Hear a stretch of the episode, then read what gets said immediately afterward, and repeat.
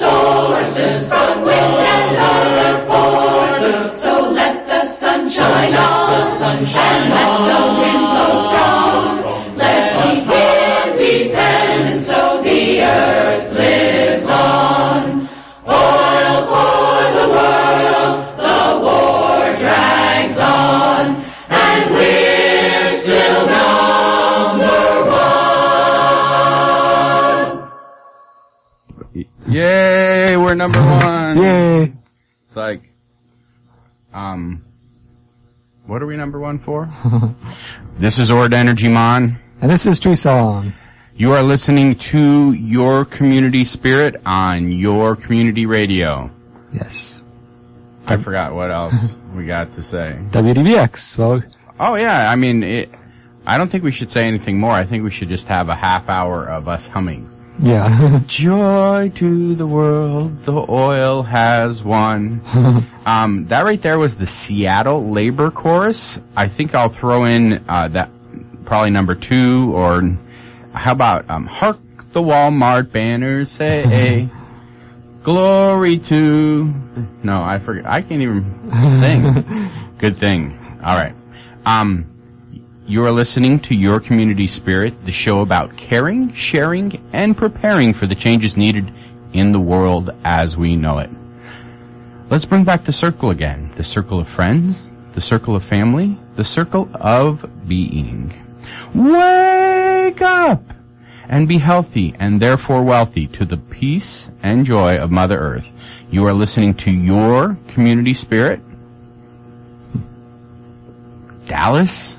First thing, Dallas? Yes, Dallas bans fracking in most of the city. yes. Okay. Believe it or not. In most of the city. Just like once, just like, okay, in this guy's neighborhood it's alright, but this guy's neighborhood it's not. Yeah. Huh.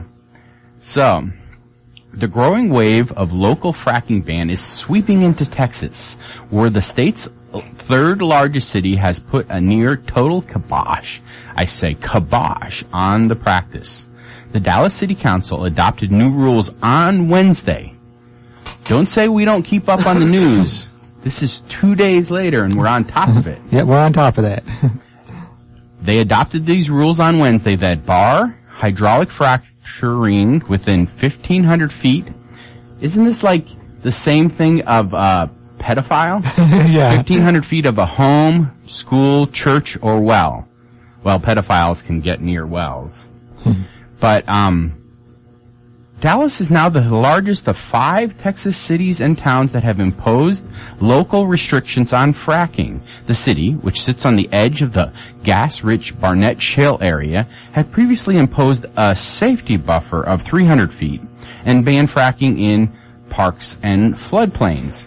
Because Dallas contains more than half a million homes, the new rule effectively outlaws fracking, well, throughout most of the city. Quote, we might as well save a lot of paper and write a one-line ordinance that says there will be no gas drilling in the city of Dallas, quipped uh, council member who voted against the new rules. That would be a much easier ordinance to have. End Yeah. quote. It would be funny if they had taken him up on that and be like, okay, we'll just ban it all. Like, I That's what they should have done. huh? guess he's a sore loser there. It's like, Yeah, well that, that really struck that really strikes me because Dallas, you know, Dallas, Texas, it's known for its participation in fossil fuels. I mean, if they're banning fracking there throughout most of the city, they know they know what they're talking about. They know it's not safe. It's not safe. yeah. well, apparently not. Well, I mean, we have the the the best regulations of any state. Yeah, so I've heard. I've, I've heard that in Illinois. I've heard that in California. Everybody's got the best regulations in any state. Well, Texas doesn't have any regulations. They're just banning it. Yeah. yeah. They know, they know that's, you know, having all of these complex detailed regulations to try to make a destructive process not destructive is just a fool's errand. I mean, that's chasing your just logical. 1,500 feet of a home, school, church, or well, Yeah. that should be federal law. Yeah. I mean, that should just be common sense law. yeah. You don't pump polluted chemicals Yeah. within 1,500 feet of where anybody will be. Yeah. You don't take these Oh yeah, high pressure out in the wilderness. We don't care. Nobody's out there. Yeah. But Kill a now bunch it's of in where people are. Yeah. Well, common sense isn't so common these days. Just like, that's like being nice nowadays is considered, uh, flirting. It's just like, uh, uh, come on, man, I'm just being nice to you. Hey, you're flirting with me. No. I don't like you that way. I'm just being nice to you. yeah. We live in strange times. I had a guy say that to me. had a guy say that to you. Yeah. Uh, an actual guy say that to me. I've had, no, I've never had a woman say that to me. They just realize, hey, maybe he's being nice. Yeah. Alright, let's see. What else do we have in news? Well, that, that was pretty big news for the day. let's talk about the weather. But yeah, let's talk about the weather. Let's talk about the climate forecast. You can now check out the climate forecast in your county. The average maximum temperature in LA is forecast to increase between 77 and 88 degrees by the end of the century, up from 73 degrees in the 1980s. Summertime maximums in Boulder, Colorado have already increased from 75 degrees, which is up from the low 70s in the 1960s. Residents of Vermont can look forward to as much to, to temperature rises of as much as 10 degrees this century. That's according to a new U.S. Geological Survey tool that lets you focus in on climate trends and forecast for counties throughout the U.S. The online tool draws data being produced uh, through the Intergovernmental Panel on Climate Change's efforts to produce its fifth assessment report.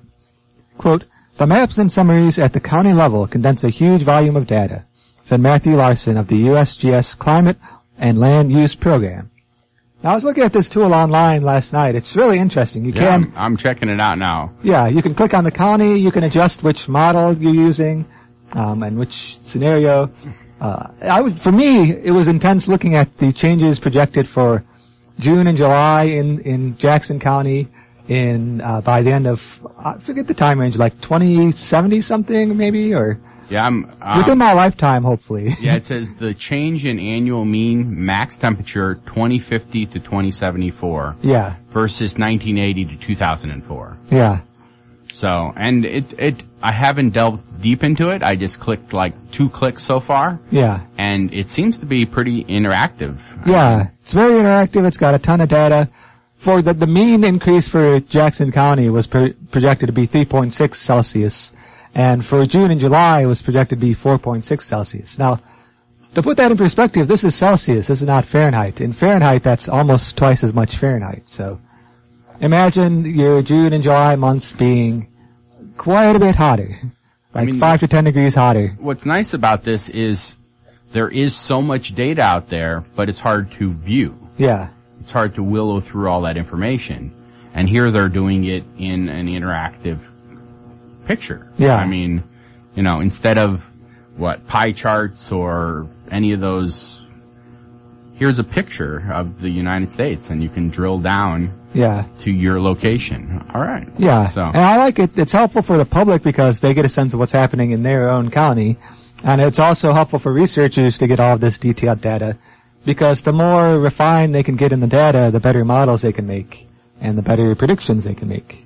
I can't believe it's a summary all the way down to the county level. Yeah, that's pretty intense. If you would like uh, the link to this, please send us an email, info at yourcommunityspirit.org, and we'll send you the newsletter that has this whole story with the links. Yeah, and the studies and all that good stuff. And the summary is it's all orange and red. I mean, I didn't see a single county in the U.S. that was like blue. I don't know if they even coded blue into into the model because I don't think the U.S. had anywhere that is going to go down in temperature.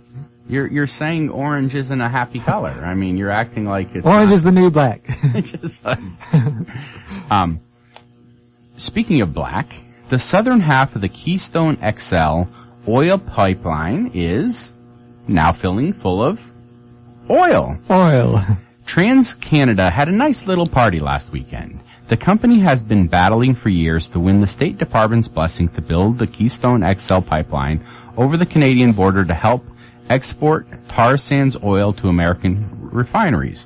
Meanwhile, it has been building the southern leg of the same pipeline from Oklahoma to Texas. On Saturday, the company started filling the southern leg with the sticky, polluting, climate-changing fuel. They're not holding back at all on the description here. yeah. That will carry cross-country to the Texas refineries crude oil.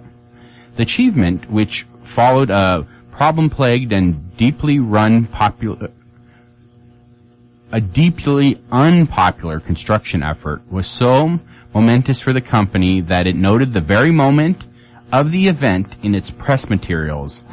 10:04 a.m. Central Time. Gotta be pretty precise there. Just like I mean, Texas tea.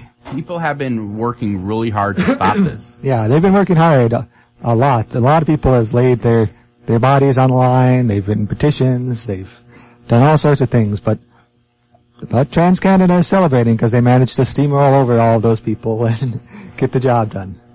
It's a momentous occasion for TransCanada. Do you think it's momentous that people in China can't breathe right now? Uh, well, it's momentous. I don't know if that's, if you consider that as a neutral term. It's, it's very big, big news, you know. An so entire, catastrophic? yeah, catastrophic. An entire nation full of people. What, uh, polluto apocalypse? No, I, I can't say it. You know, I've been saying ice apocalypse, Yeah. snow apocalypse, pollution. Pollute apocalypse. There you go, pollute apocalypse. yeah. I, I mean- think we may be in the midst of a pollute apocalypse. Oh well, Beijing is. Yeah, Beijing is. We're lucky here in southern Illinois. It doesn't really affect us. Yeah. I mean, we still get our cheap plastic toys from China. I mean, Yeah, we still get the goods. I mean, they get the pollution, we get the goods. Seems like a fair deal, right? I think so. I mean, It's okay for us. I mean, I mean, they're very easily beating the smog there. They're just putting cigarette filters in their nostrils. yeah, it seems It's like really a fair good plan. Yeah, They just need to, they need to smoke a cigarette in their mouth and then breathe through that yeah. also. That'd be hard to breathe through three cigarettes, like one in your mouth and one in your nostril, one yeah. in this nostril. I can't, I can't even imagine that. Yeah. That'd be hard. I mean, that's gonna be the new smoking is you'll just walk around constantly with the filter and then in order to smoke you take out the filter. that's what they're getting to. I mean, it, it's, it's funny because it's true. But yeah, this story, cigarette filters in your nostrils. yeah. And this guy became famous for it online. Uh, people in China are beating the smog by sticking cigarette filters in their nostrils. Beijing smog is legendarily bad. On some days, stepping outside is kind of like trying to breathe in an ashtray. So it's not surprising that someone like Sina Weibo, China's equivalent of, that someone on Sina Weibo, China's equivalent of Twitter, decided to deal with the pollution problem by shoving cigarette filters up his nose. Rumors have spread over the internet that, that in China, that taking cigarette filters and inserting one into each nostril can block the tiny PM 2.5 particles of pollution that are making breathing difficult and But cause. it would only work if you actually breathe through your nose. yeah, you When gotta keep your mouth closed. clogged yeah, I breathe through my mouth. yeah, So like, how do you? I don't know about that. yeah. And it's uh, they posted these pictures online. It's it's kind of unclear if they're actually doing this all day or just posting it as a commentary. But uh, they're calling it a magical fix for coping with the haze. Said one message that has been repeated by many thousands of times on this this site, which is a microblog site that's China's most popular equivalent of Twitter. They say take two cigarette filters, strip away the wrapping paper, and insert them in the nostrils. Well, like you said though, I mean, it might just be a commentary. If you're actually trying to do it, you would have to be disciplined and like keep your mouth closed. Well, and- it seemed like if you actually did strip it off and then just shove like the, you know, basically a wad of cotton, Yeah. or, you know, the equivalent. I don't think it's cotton. Yeah. But, you know, that filter stuff in your nose loosely packed. Yeah. You could probably breathe through it, not too bad. I'm gonna have to, Yeah, it looked, I saw the picture, he actually had him shoved up in there, and it looked kinda like someone with a nosebleed or something, but, uh, it, it looked like maybe he could actually breathe that way, so. I'd be curious, if, if you, if you live in Beijing, or if you know anyone who lives in Beijing, let us know if people are actually doing this, or if it's just a, a Twitter-style commentary. Either way, the air quality is bad enough that people would seriously consider this, and that is the big news story of the day. yeah, I mean, it's visually, Yeah, visually bad. I yeah. mean, You see the pictures and it's like some sort of disaster movie. It's, it's like, fog. Yeah. Everywhere. I mean, like right on the street level. It's not like in the air. It's at street level. Yeah, it kind of reminds me of 9/11. Like you see the pictures of New York, and there's all this. There was this haze because of the buildings collapsing. Like and there was smoke on everything. It kind of reminds me of that. But every day in Beijing, that's kind of crazy. Do you think offshore wind farms could protect us from hurricanes? It's now time to turn the tables on hurricanes. Instead of allowing their ferocious winds to tear apart our cities and infrastructure, why not use those winds to produce clean electricity? Hmm. Stanford University researchers used computer simulations to calculate that a protective wall of 70,000 offshore wind, gen- wind turbines built 60 miles offshore from New Orleans would have reduced Hurricane Katrina's winds by 50% by the time it reached land. The storm surges that topple levees would have been reduced by nearly three quarters, and a lot of electricity would have been produced to boot, with the spinning of the wind turbines absorbing much of the storm's power. A similar array off the coast of New York or New Jersey could have reduced Hurricane Sandy's wind speeds by 65 miles per hour, the scientists said. Hmm. Yeah, Now this is actually an argument some wind people have against wind turbines. yeah, They say if we put so, too many wind turbines, we'll stop the wind yeah, and the earth will die. yeah. I mean, wo- I've heard that as an argument. I've heard that too. I wonder if that's where they got the idea for this study. They're like, you know, well, this idea is kind of ridiculous, but it does affect wind a little bit. So let's see if we put it in the right places, if it might make changes. You know, because I mean, in the entire globe, you're not going to stop the wind from the entire globe. That's just silly. But if you put a, a ton of the turbines in one spot, you might affect weather patterns a little bit. And if you put it in a spot where you don't want that extra wind, then bingo. So you think the people in Cape Cod would be really for it because Yeah. they get such blustery. They'd be like, "You're gonna put a windshield yeah. block the wind so we can go spend more time on the beach?" Activate force fields." Yeah. Cape Cod people were against it because they thought it would be uh, visually impairing uh, Yeah. view. Those unsightly windmills. Um, like, they actually put it far enough out in the ocean that they c- couldn't see them. I mean, Yeah. So that's what ended up happening. But yeah. you know, Well, it's funny to me that in like, you know, part of my family comes from Holland and like, they've got the windmills there that are the older style of windmills and people think, oh, that's, that's quaint, that's beautiful, let's, let's look at those. But then the modern windmills are like, oh, that's going to be an eyesore. I don't understand. so you just need to put a little skirt on it. Yeah, just like decorate it, like make it look old school. Yeah, just put a skirt on it, you know, and like have vines grow up the side of it. Yeah. And- okay. Um, I do like have- this idea though. Ladies with little wooden shoes give tours. I mean, Yeah. I like this though, cause it, this promotes wind power and it's also like, I mean, as much as we consider ourselves so powerful, there's not really all that much we can do about the climate. And if this is something that generates wind energy and deflects a little bit of these e- extreme storms, then that's pretty powerful. yeah. So is there any other wind energy news coming up that we should talk about? Wind energy becoming cheaper than natu- natural gas. That's pretty funny. It's called natural. I just noticed that. yeah. All these years. Natural gas. Well, it is natural. It is natural. It's naturally It just, occurring. it just takes many years to make. Yeah. So, basically it's just a giant fart. Yeah. I mean, that's what it is. It's, it's, it's, you know, the earth's farts. yeah. So let's, let's Natural gas with unnatural consumption. alright. Okay, yes. Wind energy becomes cheaper than natural gas. In the blustery Midwest, wind energy is now coming in even cheaper than natural gas. This is from Greentech Media. In the Midwest, we're now seeing power agreements being signed with wind farms at as low as $25 per megawatt hour, said Stephen Byrd, Morgan Stanley's head of Northern American, North American Equity Research for Power and Utilities and Clean Energy at the Columbia Energy Symposium in late November. Compare that to the variable ca- cost of a gas plant at $30 per megawatt hour. Byrd acknowledged that wind does receive a subsidy in the form of a production tax credit for 10 years at $22 per megawatt hour after tax. But even without that subsidy, some of these wind projects have a lower all-in cost than gas, Byrd said. And you know, uh, they are getting subsidies for fossil fuels still too, so, I mean, there is that. And I love the beginning of that. It said, in the blustery Midwest. Yeah.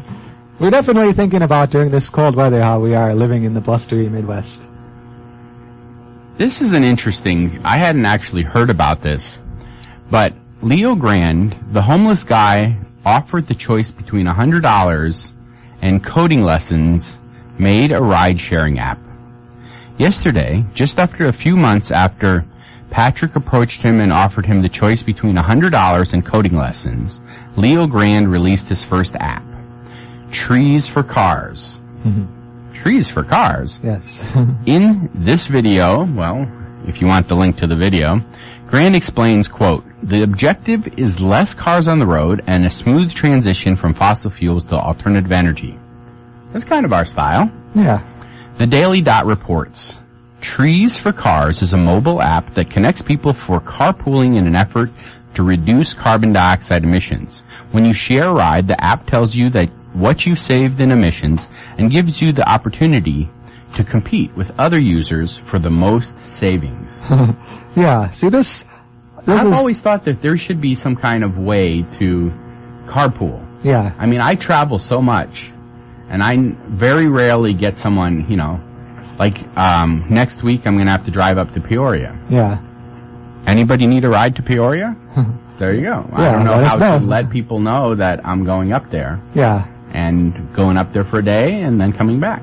I Yeah. go turn on a solar system. So Apps like this are really useful because then um, they used to have like ride sharing boards where you go to a physical place and write it down, but an app like this, this is so many layers of win. You know, he's trying to promote renewable energy. He's, he's doing this as a way of rising up out of poverty. Like it's, and it it creates that competitive nature of okay, you did something good. Let's see how you compare to others who are doing good. yeah, are you doing as good as others in your neighborhood? Yeah. yeah. So it's, it's all of these good bonuses packed into one. I feel like Leo Grand is going to be the next uh, superhero. Just like, I mean, he, can you imagine being homeless and being offered a hundred dollars or, you know, some kind of class or Yeah. lesson? It's impressive that he chose the coding lessons, and he's doing a lot with it. Because you know, you know, I I have been in situations where I needed money, so I know how hard of a choice that must have been. But he chose coding lessons, and he's making good on it by making this ride-sharing app. And it's not only benefiting him; it's benefiting all of us now. Right. So, benefiting all of us. What's this deal with Friday the 13th? It's a lucky day. I never understood it. Yeah. Well, there's there's different theories about why 13 is considered an unlucky number, but I consider it a lucky number because there are 13 moons in a year, so it's a lucky That's number why for me. the, okay. That would, that would explain why they've really pushed that away. Okay. Yeah, they're afraid of the moon and lunar energy. Um, tomorrow is the birthday of Nostradamus. Yes. He, he, he was a crazy person. He came up with some really good ideas. Or, I don't know. He, was some, crazy. He had some wacky predictions. No. It's sort of like a Rorschach test, you know, like he, he wrote these cryptic messages and people decide he predicted this and that. It's like, Sunday is Cat Herders Day. Yeah. It's the rough life, a cat herder. Yeah, but just like they always say, this is harder than herding a, Yeah. herding a herd of cats. Yeah. I don't know what they always say. a, a pride of cats, like a pride of lions. Uh, just like, Sunday is also Bill of Rights Day. yeah. Eh, Bill of Rights, I heard of that. That's so last century. Alright, uh, we have coming up Bar- Barbie and Barney Backlash Day. It's also Underdog Day. And the birthday of Ludwig von Beethoven. The anniversary of the Boston Tea Party is on Monday. Yes. And Tuesday is Saturnalia. which is not as celebrated as it used to be, but people still celebrate it. And Tuesday is take a New Year's resolution to stop smoking. Yes. Wednesday is UN International Migrants Day. And the anniversary of the Christmas greeting from space. Yes, space, the final frontier. Not from space space, but from us, yeah, us in, in space. Yeah. I mean, we still haven't, at least, if, if we have received a greeting from space, the government has covered it up. And I don't think they would send us, you know, you know, Merry Holidays. yeah. I mean, that would be funny if the first greeting from other non-human life was, Happy Holidays. like, we'll be joining you for your Christmas dinner. Speaking of dinner, tonight, uh, the Filipino fundraising dinner has a new day. In case you didn't know, last week there was this storm thing, yeah. and a lot of things got canceled. So today at 7 p.m. at the Gaia House Interfaith Center is the rescheduled Filipino fundraising dinner. This is the second chance to attend this special dinner. Um, since this is a fundraiser for the typhoon relief, there is a $10 minimum donation. The meal will include chicken adobo. This is authentic Filipino dish. Um, there was also be pancit, which is a term for noodles, and uh, um, soup will be provided by Thai Taste, and for dessert we will have bibingka, a dessert with or without roasted coconut. Um, if you would like to learn how to cook Filipino food by helping with the cooking, show up early. Six o'clock. Start cooking. Seven o'clock. You can come learn how to eat. yeah. If you don't know how to eat, you'll find out at 7. Uh, yeah, yeah, that's over at Gaia House Interfaith Center. That's at 913 South Illinois. That's today at 6 p.m. for cooking, 7 p.m. for eating. Yes. And if you can't make it, you can still donate money to the, you know, the relief efforts for the typhoon. Uh, this is the typhoon where one town had over 10,000, a town the size of Carbondale had over 10,000 people die. Yeah.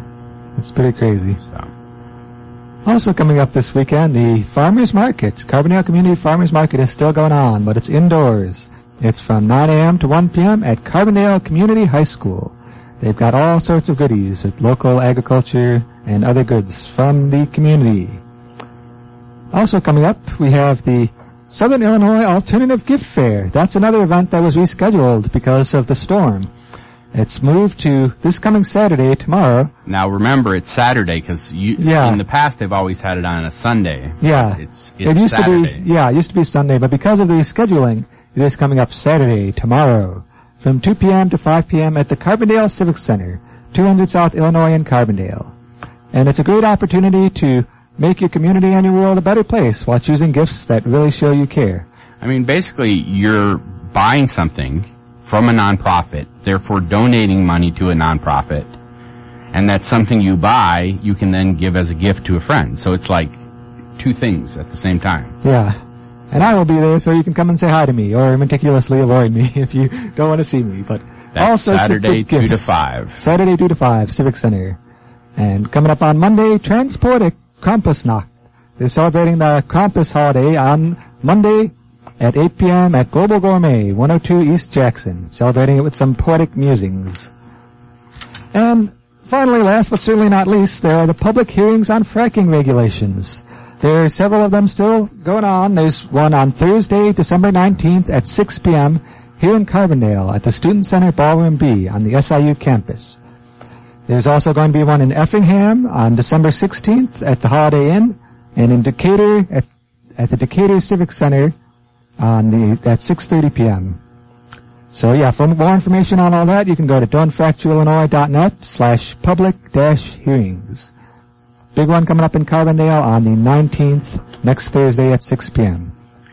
Well, hopefully this has been an exciting and informative half hour of your community spirit. I think we'll go out with the Solar Carol from the Seattle Labor Chorus. See you again on the radio next week. See the sun how bright it shines on the nations of the earth. All who share this faithful